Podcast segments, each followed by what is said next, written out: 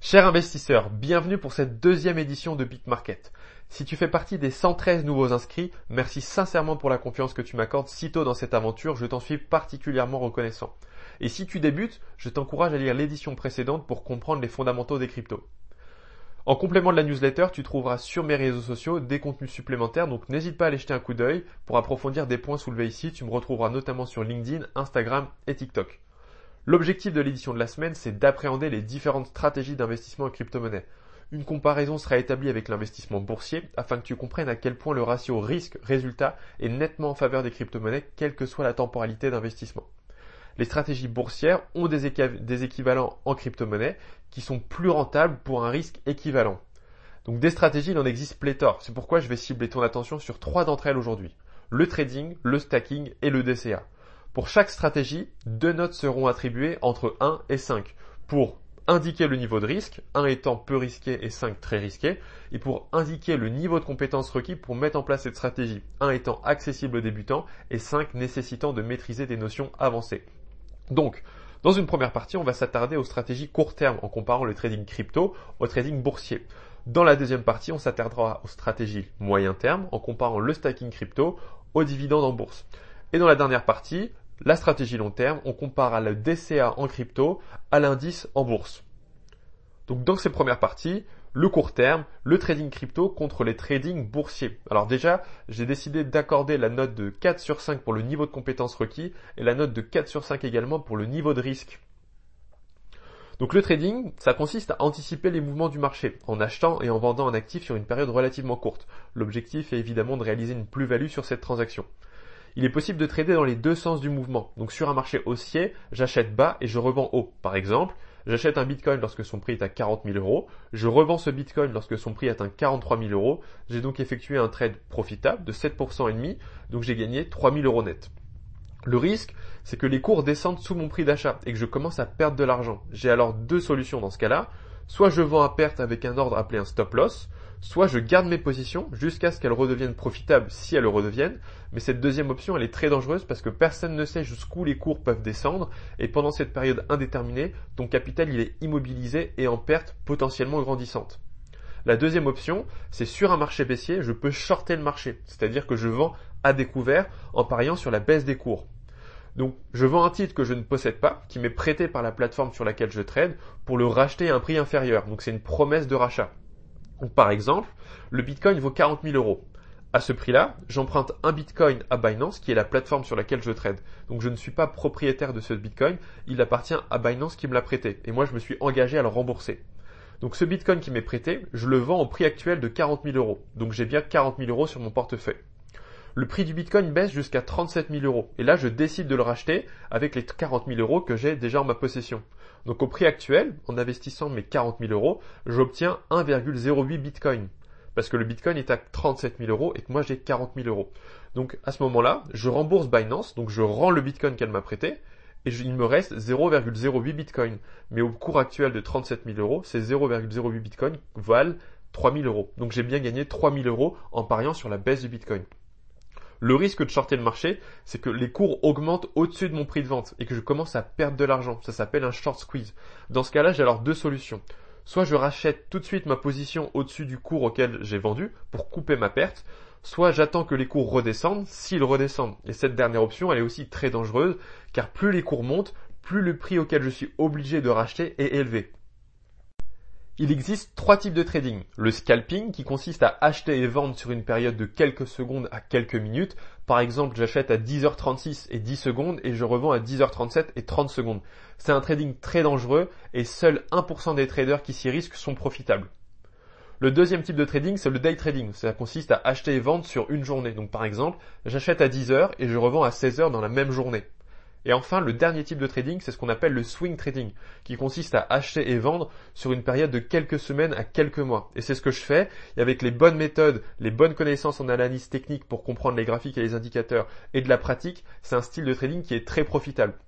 J'écrirai une édition dédiée au trading et à l'analyse technique dans les prochaines semaines. En bourse, la volatilité du cours des actions elle est relativement faible, c'est-à-dire que les prix fluctuent peu en comparaison aux crypto-monnaies. En crypto, il est courant d'apercevoir des variations entre 5 et 50% par jour sur certaines cryptos, tandis qu'en bourse, on assiste à des mouvements plutôt entre 0,2% et 5% par jour, 5% étant des journées assez exceptionnelles en bourse. Donc les traders en bourse, ils utilisent des leviers pour booster leurs résultats. Donc par exemple, si je prends un levier de 10 et que je réalise un trade de 1%, ma performance réelle, elle est de 1% multiplié par mon levier de 10, donc 10%. Mais ça fonctionne dans les deux sens. C'est-à-dire que si mon trade, je perds 1% dessus et que j'ai un levier de 10, et ben 1% x 10, ça me fait une perte réelle de 10%. Donc les leviers, c'est très dangereux parce que dès lors que notre position perd 100% de sa valeur, un ordre de vente est immédiatement et automatiquement passé sur le marché, donc tu peux tout perdre. Ça s'appelle se faire liquider. Donc par exemple, si je prends un levier de 20, il suffit que les cours baissent de 5% pour que je perde 100% de mon trade. Parce que 20 fois 5%, ça fait bien 100%. La volatilité en crypto est tellement élevée qu'il est inutile de prendre des leviers car les performances sont déjà suffisamment importantes les fluctuations boursières sont moins attractives, donc le recours au levier est une option pour augmenter sa rentabilité, mais c'est un outil très dangereux que je ne recommande pas d'utiliser aux débutants. Seuls les traders confirmés, à de rares occasions, peuvent se permettre de trader avec cet outil. Et la cupidité te fera toujours perdre de l'argent, donc ne joue pas à des jeux que tu ne maîtrises pas encore.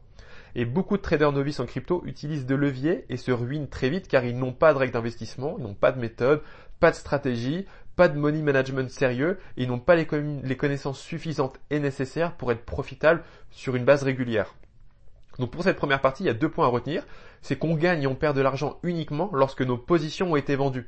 Tant que nous ne vendons pas nos positions, le bénéfice réalisé ou la perte encaissée reste fictif. Ça s'appelle des gains latents ou des pertes latentes. Et le deuxième point, c'est que contrairement à la bourse où il est possible d'acheter une fraction d'action, en crypto-monnaie, on peut acheter des fractions de crypto. Donc par exemple, je peux acheter pour 10 euros de Bitcoin, pas besoin d'avoir 40 000 euros pour acheter un Bitcoin entier. Tandis qu'en bourse, l'action Apple qui vaut 165 dollars, je peux en être le propriétaire uniquement si j'ai 165 dollars à investir. Pour cette deuxième partie, on va s'attarder à la stratégie moyen terme en comparant le stacking en crypto et les dividendes en bourse. Donc le niveau de compétence requis pour cette stratégie est de 2 sur 5 et le niveau de risque requis est de seulement 1 sur 5. Donc les dividendes, ça représente la partie du bénéfice d'une entreprise qui est distribuée aux actionnaires au prorata des parts qu'ils possèdent. Donc si je possède des actions Apple, je suis un actionnaire Apple. Et afin de percevoir ce dividende, il faut que deux conditions soient remplies. La première, c'est que Apple réalise un résultat comptable positif sur l'année. Et la deuxième condition, c'est qu'Apple a une politique de distribution de dividendes. Et toutes les entreprises ne le font pas. Donc même si on fait un, un bénéfice, on n'est pas nécessairement obligé de le distribuer.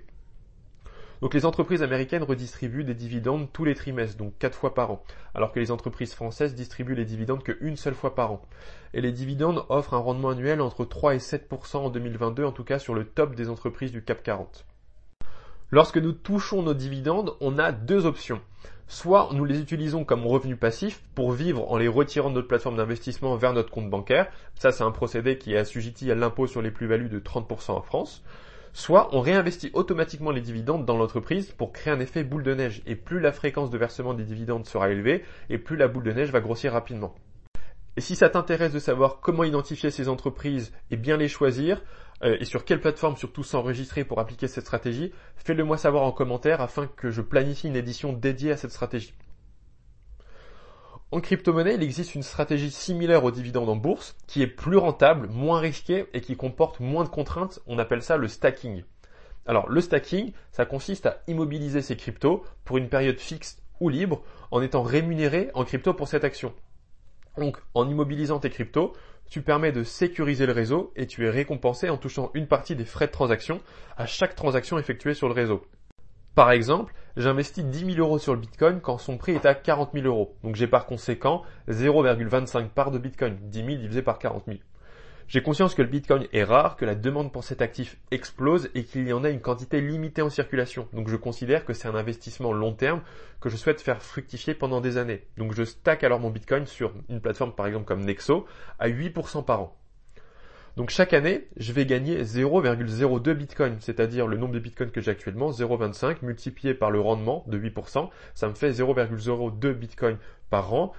Au prix actuel, ça fait 800 euros par an. Étant donné que le prix du Bitcoin augmente année après année, la valeur des parts que je touche chaque année augmente également. Donc si dans 10 ans, un Bitcoin vaut par exemple 1 million d'euros, et c'est une estimation réaliste dont j'ai fait la démonstration sur LinkedIn, donc tu peux aller regarder, j'aurais touché 0,2 parts parce que j'en touche 0,02 tous les ans. Donc 0,02 multiplié par 10 ans, j'ai bien 0,2 parts de Bitcoin après 10 ans. Et donc au prix projeté dans 10 ans de 1 million d'euros, 0,2 parts multiplié par 1 million d'euros, ça nous fait 200 000 euros, soit une moyenne annualisée sur 10 ans de 20 000 euros par an. Donc les points importants à connaître sur le stacking, c'est il existe plein de plateformes sur lesquelles tu peux stacker tes cryptos. Moi j'utilise personnellement Swissborg et Nexo tu peux stacker une multitude de cryptos comme le Bitcoin, l'Ethereum et plein d'autres cryptos qui sont moins connus. Et les rendements annuels moyens, donc qui dépendent de la crypto et de la plateforme sur laquelle tu es, ils s'étalonnent entre 2% et même plus de 50%. Donc par exemple sur Nexo, tu peux stacker le Bitcoin et l'Ethereum jusqu'à 8% par an. Il y a plusieurs avantages au stacking. Le premier, c'est que c'est 100% passif. Donc aucune intervention humaine n'est nécessaire.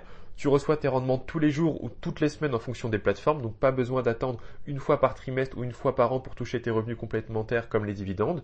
Donc si tu investis 10 000 euros sur une crypto X que tu stacks à 20% par an, tu toucheras tous les mois 166 euros supplémentaires.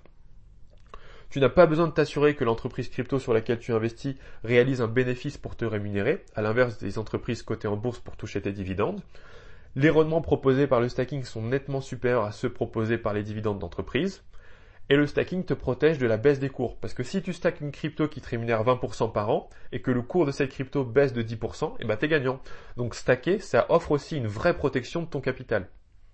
Et c'est pour ça qu'il est important de stacker des cryptos dont on comprend la valeur ajoutée et sur laquelle on a confiance sur le long terme. Quand je dis long terme, c'est au moins 6 mois.